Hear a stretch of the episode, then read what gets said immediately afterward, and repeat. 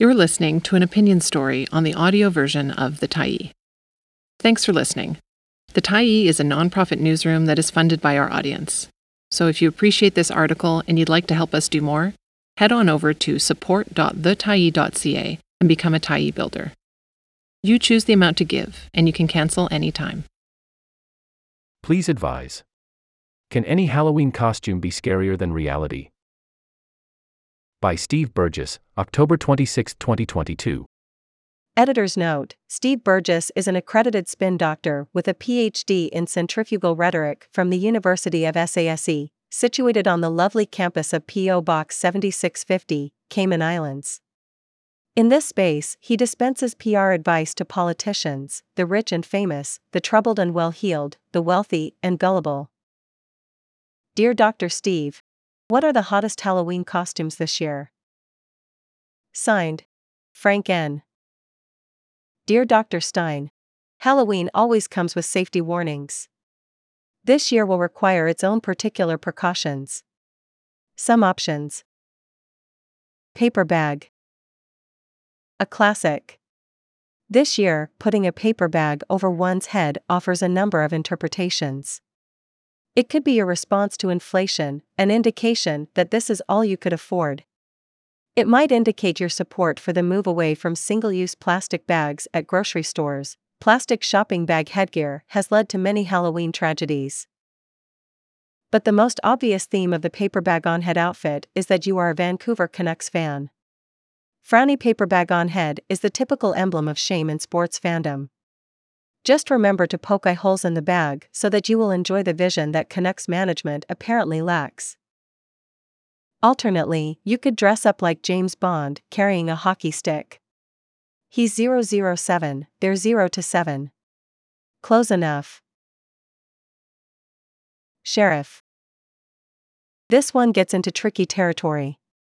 Sure, you can get a fake badge and call yourself a marshal on Halloween, but the downside is you may find yourself a viable candidate for U.S. Senator from Georgia. Republican candidate Herschel Walker flashed a toy badge at a recent debate and falsely claimed, not for the first time, to be a real lawman. Later, his campaign doubled down and produced 1,000 toy badges for Walker supporters, all of whom are now presumably agents of the law. This has implications that go far beyond the Georgia race, extending to the concept of Halloween itself. If, as Walker argues, a toy badge makes you a sheriff, what happens if you dress up as a vampire? Are you ready to follow through? If your costume is from Squid Game, are you willing to do what is necessary to defeat other trick or treaters? If you dress as a werewolf, will you truly be able to lick yourself all over? Think about it, friends. Herschel Walker has reset the bar for role playing. Ghost just a sheet over the head, but this one is really all about the accessories. With the proper labels, you could be a variety of things. The NPA after the Vancouver civic elections, for instance. Perhaps James Corden's nice guy image or Kanye West's endorsement deals. Also, with a prop knife in your back, you could be Anjali Appadurai's leadership campaign. Box of confidential documents. This costume might be a bit chilly, since the key is to lie around with all your private parts showing. Sexy nurse. Sexy nurse? After a 12 hour shift in an overcrowded, short staffed facility, followed by an emergency fill in shift six hours later because someone called in sick. Good luck with that. Soup on a painting. This costume makes a statement, sort of, maybe. Some assembly and tortured explanation required. Head of lettuce. Popular thanks to the UK tabloid that pitted the life of a lettuce head against Liz Truss's tenure as Prime Minister, with the lettuce claiming victory. But you might require some signage on your lettuce and or cabbage head. Otherwise, people might think you are actually Marjorie Taylor Greene which kind of works too. Pierre Poilievre. You'll need glasses, a suit, a group of scary companions you disavow all knowledge of, and a plan to put more crypto candy in Canadian pockets.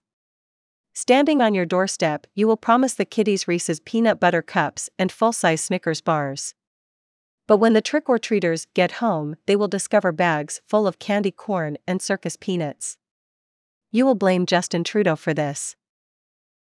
Complaints? Sorry, can't hear them over the truck horns. Besides, Halloween is socialism.